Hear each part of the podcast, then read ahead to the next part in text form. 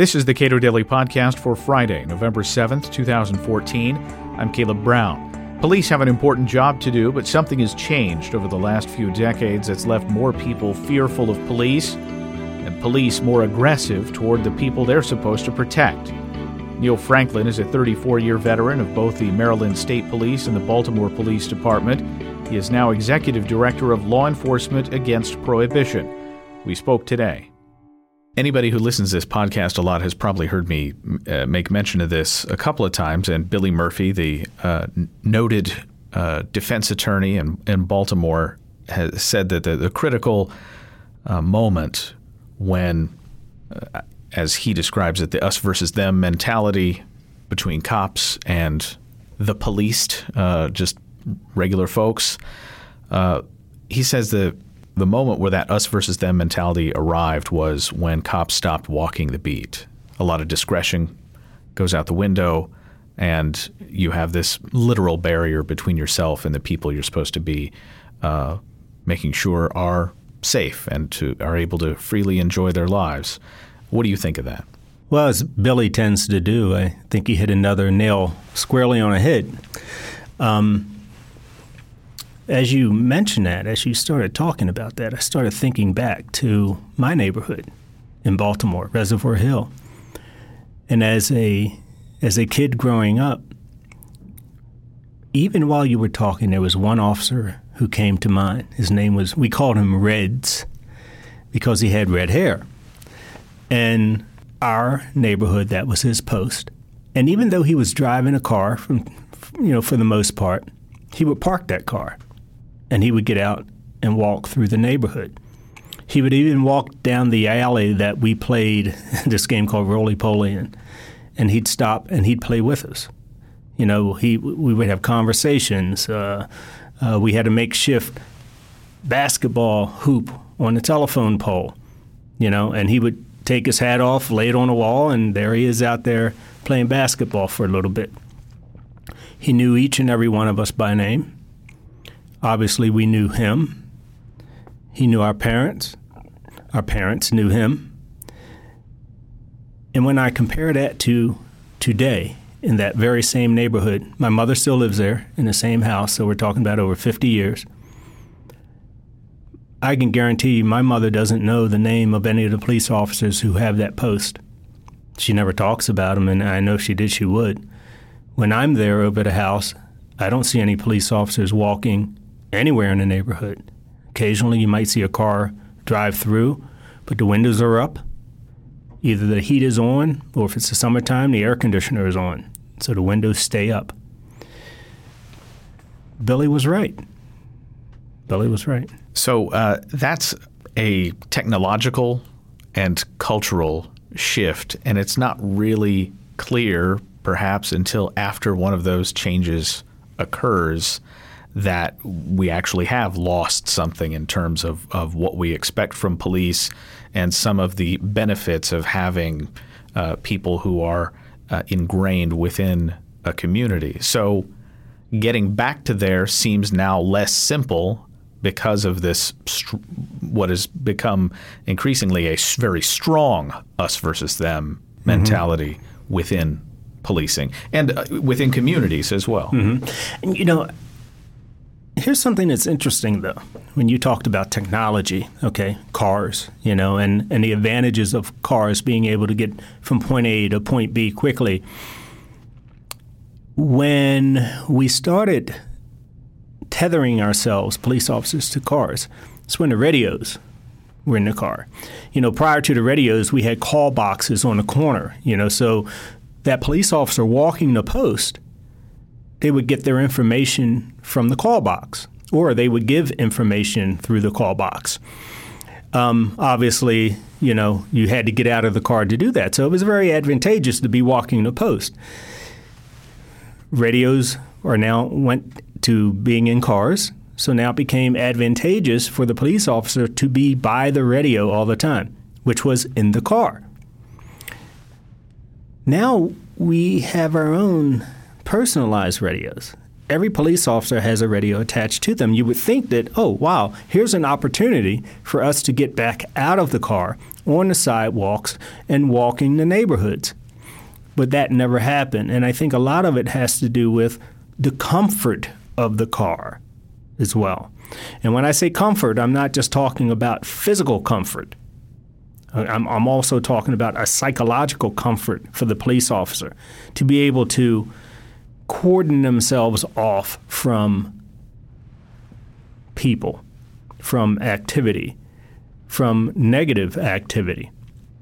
It's an environment that you can control. And for police, it's all about control. Getting back on the beat, walking through the neighborhoods, yeah, you don't control too much of that. But you could if you knew how to police. All right, which leads me to my next question. Uh, what are I don't want to say easy ways because it doesn't seem like there are a lot of easy ways. What are some not complicated ways to uh, sort of reassert that community involvement within policing? I think it first begins with responsibility, and management needs to give police officers the responsibility for their post, their assigned area. Right now, we're still counting numbers. It's all about numbers. And unfortunately, policing took a wrong turn somewhere and we started equating success with arrest numbers. If you have high arrest numbers, that means you have high crime. We should be seeking a way to get back to low numbers. And again, so how do you do that? You do that with responsibility. You assign a post to a police officer and you say, this is your responsibility. We're going to teach you how to develop relationships with people. We're going to teach you how to be out of the car. We're going to teach you um, how to interact with people appropriately. And then it's going to be on you. We want to see low numbers. Okay, if you have uh, so many burglaries occurring, my question is going to be: So what are you doing? How many people are you talking to? Are, are you getting information from people? Are you doing the right things to find out who the people are committing the burglaries? You see, then when you when you do that and you find the people committing the burglaries and you make that arrest, you know what your burglaries, your numbers are going to go down. I think we've we've somehow gotten to a point where um, policing is about making numbers of arrests to get information. You make, uh, for instance, low level arrests for marijuana possession, low level uh, drug offenses. You can do that all day long. It's easy. And then you squeeze those people for information. You don't know whether they're giving you good information or bad information or indifferent. You just don't know. But you figure if you arrest enough people, you can squeeze enough people and you can get enough information, you'll find out who's committing the burglaries. I'm going to tell you right now if you have good relationships with the people in that community, number one, you don't have to squeeze anyone, you don't have to waste your time arresting anyone. They're going to call you and they're going to give you information. And, I, and I'll be the first one to tell you when they give you information like that willingly because of the relationship you have with them, that information is going to be good information. You're not going to be wasting your time. Then you can make the arrest, get the evidence you need, and reduce the number of crimes that are being committed within your community. You talked about uh, arrest numbers uh, and numbers, certainly, especially in uh, urban areas. Those those matter a lot more to police departments. But in uh, well, Elinor Ostrom, who's a Nobel-winning, prize-winning economist, who uh, you know, and her a lot of her early work was just catalog, cataloging a, a, great deal of police information. She tells a story. One time, a police chief came out of his office, or, or a captain, and, and came out and was very upset, visibly upset that somebody had put down a bicycle theft as above the threshold for grand theft. And uh, he was complaining, saying, Look, we never have bicycle thefts that cross this threshold dollar amount, thus making them grand theft. And in a numbers environment, that's a strong that's a strong incentive not to have those numbers show up on paper. How does that affect everyday policing when you're trying to keep the wrong numbers, the bad numbers down? Well, obviously, it's important as a police officer to reduce violent crime in your area. I mean, that's what our goal is. That's what we're supposed to do. And before I get into this, I, I just need to make the, you know, make sure folks understand the political climate here because this is about politics. Who hires the police chief, the mayor, or the city manager? Typically, it's the mayor, and like in a city like Baltimore. What's the number one goal of that mayor? To get reelected. How to get reelected? Show that there's been a decline in violent crime in your city. And that's done through numbers. Okay, so the last thing a mayor wants to see coming from its police department, his police department, are high numbers of violent crime, what we refer to as Part 1 crimes. So, what you're talking about here is reclassifying your Part 1 crimes, making them either Part 2 or Part 3 crimes, which are lower on the totem pole. And what's important to the hierarchy in the police department is important to the police officers on the street. And why is that? Because whether we're talking numbers of arrests or whether we're talking about classifying crimes, numbers of arrests, that's how I'm graded. That's how I'm evaluated. I mean, officers know if I make a large number of arrests, I can get promoted. I'll get a good assignment, and that's what we do. When it comes to reclassifying these numbers, if I know my lieutenant who wants to do what the chief wants, if my lieutenant doesn't want to see, you know, part one crimes, when I investigate a rape, okay, maybe I'm going to question this victim long and hard enough so that they become frustrated and they just don't want to report the crime anymore. They don't want to go through it. Or we say, well, ma'am, this doesn't sound like a rape. This sounds more like a second degree assault. And that's how we write it up. I'm sure the listeners are probably familiar with the HBO series uh, The Wire. And in that series, there was a process that uh, we in policing now use. It's called CompStat. And it came from New York. That's where Baltimore got it from, as many cities have. and it's where the commanders come in before the chief and the bureau chiefs, and we talk about crime.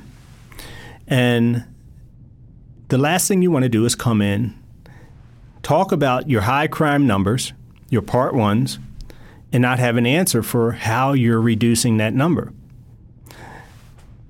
Because if you don't have the right answer, you're going to be reassigned. So it's a very adversarial environment, and, and police commanders will do whatever they need to do to reduce, suppress those numbers, even to the point of encouraging your police officers to, well, declassify something, to yeah, so it's it's a big problem. So, uh, speaking of declassifying, uh, California passed Proposition 47 recently, and among other things, it uh, reclassifies a lot of drug and theft crimes involving less than $950 from felonies to misdemeanors. And they've, I understand it, California has already begun releasing some people based upon this uh, reclassification. Does that alleviate stress within uh, police departments to possibly treat certain crimes uh, inappropriately? It certainly does. I, I think it's going to be so much better for the police officer on the street. Here's what they they are doing in California. They are realizing some things, and, and what they have said is that, look, our ultimate goal is to reduce crime, violent crime. But let's look at it holistically. So, what happens when you do that? Number one, you realize that you know what? The more people we put in prison, the more violent our communities will be. We were thinking that, hey, if we arrest all these people who are committing crimes in our community and put them in prison, then our streets will be safer. But it's just the opposite because just a very, very small percentage of people we put in prison are going to prison for life. They have to return to your community. So the question is, in what condition do they return to your community? So whenever we can uh, not send someone to prison, it's a good thing. You see, because I remember interviewing a prison warden at one time, and he said to me, You know, when, when someone comes into my institution, they have 24 hours to decide something. It's very important. I said, What is that? He says, Whether they're going to be predator or prey, and not any of them. None of them want to be prey. So if you're not a violent person, as many of the people are we, that we send to prison, you're going to become violent. You're going to learn how to become violent because you have to survive. Many of these people, they sign up with a gang, and we know prisons are pretty much the breeding ground for gangs. So you, you sign up with a gang for protection. And when you return back to that community, you may now have to put in work, put in time, which means committing crimes. So I think what they're realizing is that the fewer people they put in prison, the safer their communities are going to be in California. And, and to redirect those expensive resources so I believe, I believe in California it's about $50,000 a year for someone being in prison. Take a portion of that and give people the services that they need. A lot of these crimes that we're talking about with uh, Prop 47 that you're talking about are low level drug offenses. So let's really deal with the addiction issues here because a lot of that centers around addiction. So let's really deal with that. Let's look at this from a health perspective. Give these people the assistance and help that they need, and then they'll be committing fewer crimes in our communities. There's a lot more to it, but that's just a snapshot of what they're looking at in California. They're looking at this holistically and not just from a policing perspective of arresting any and everyone who commits a crime. We talked a little bit about discretion and the discretion that police uh, have, that is to say, to uh, decide what crimes actually have been committed. Sometimes they abuse that authority, and sometimes it's the discretion uh, not to treat a young person too harshly because you know the kid, you know his right. family, you know the community. Um, but how does the war on drugs affect both the discretion that police have and the discretion that they should be given uh, by their commanders? Well, you're right. We do have a lot of discretion. And that could be a good thing or it could be a bad thing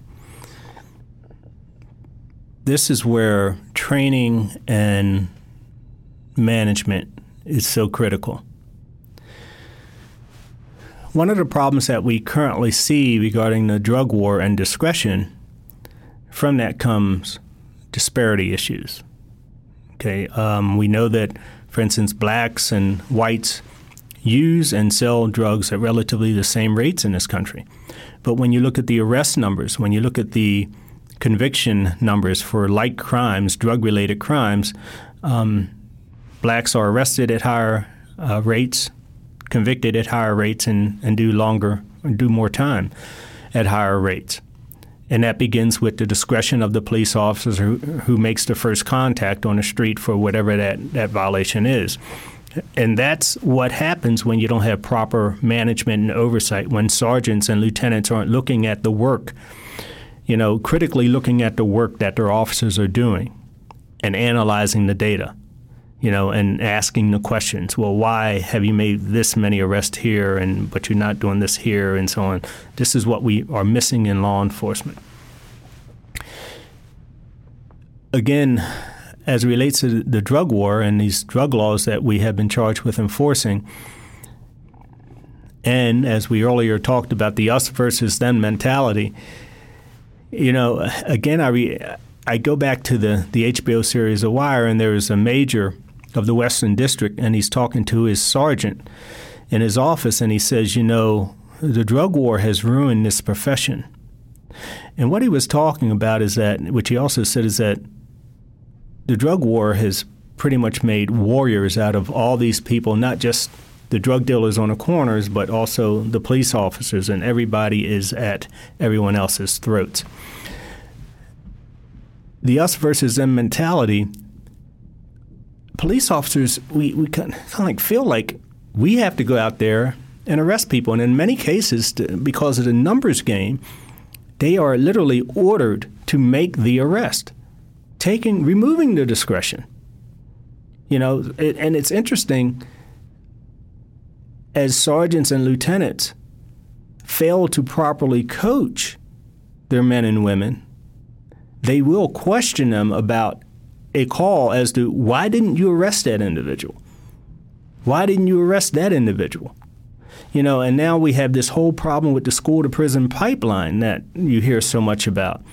where even our even our policies in our middle and high schools were so quick to suspend a child or um, expel a child from school for things that when I was in school, it was okay, you go home and you come back with your mother or your father, and we're going to talk about this. But now we're just so quick to suspend or expel. And it's reflective. I mean, God, just look at our incarceration numbers in this country. We just want to put any and everyone in prison for whatever. And it has made us the number one incarcerating country in the world. And this is supposed to be the land of liberty, the land of the free. Well, obviously, it is not. So, our police officers are under great pressure to go out here and make arrests, to bring in the numbers, which, even though technically they do have discretion, they don't feel as though they have discretion. And here we are. Neil Franklin is Executive Director of Law Enforcement Against Prohibition. You can read more about the failed war on drugs at our website, cato.org.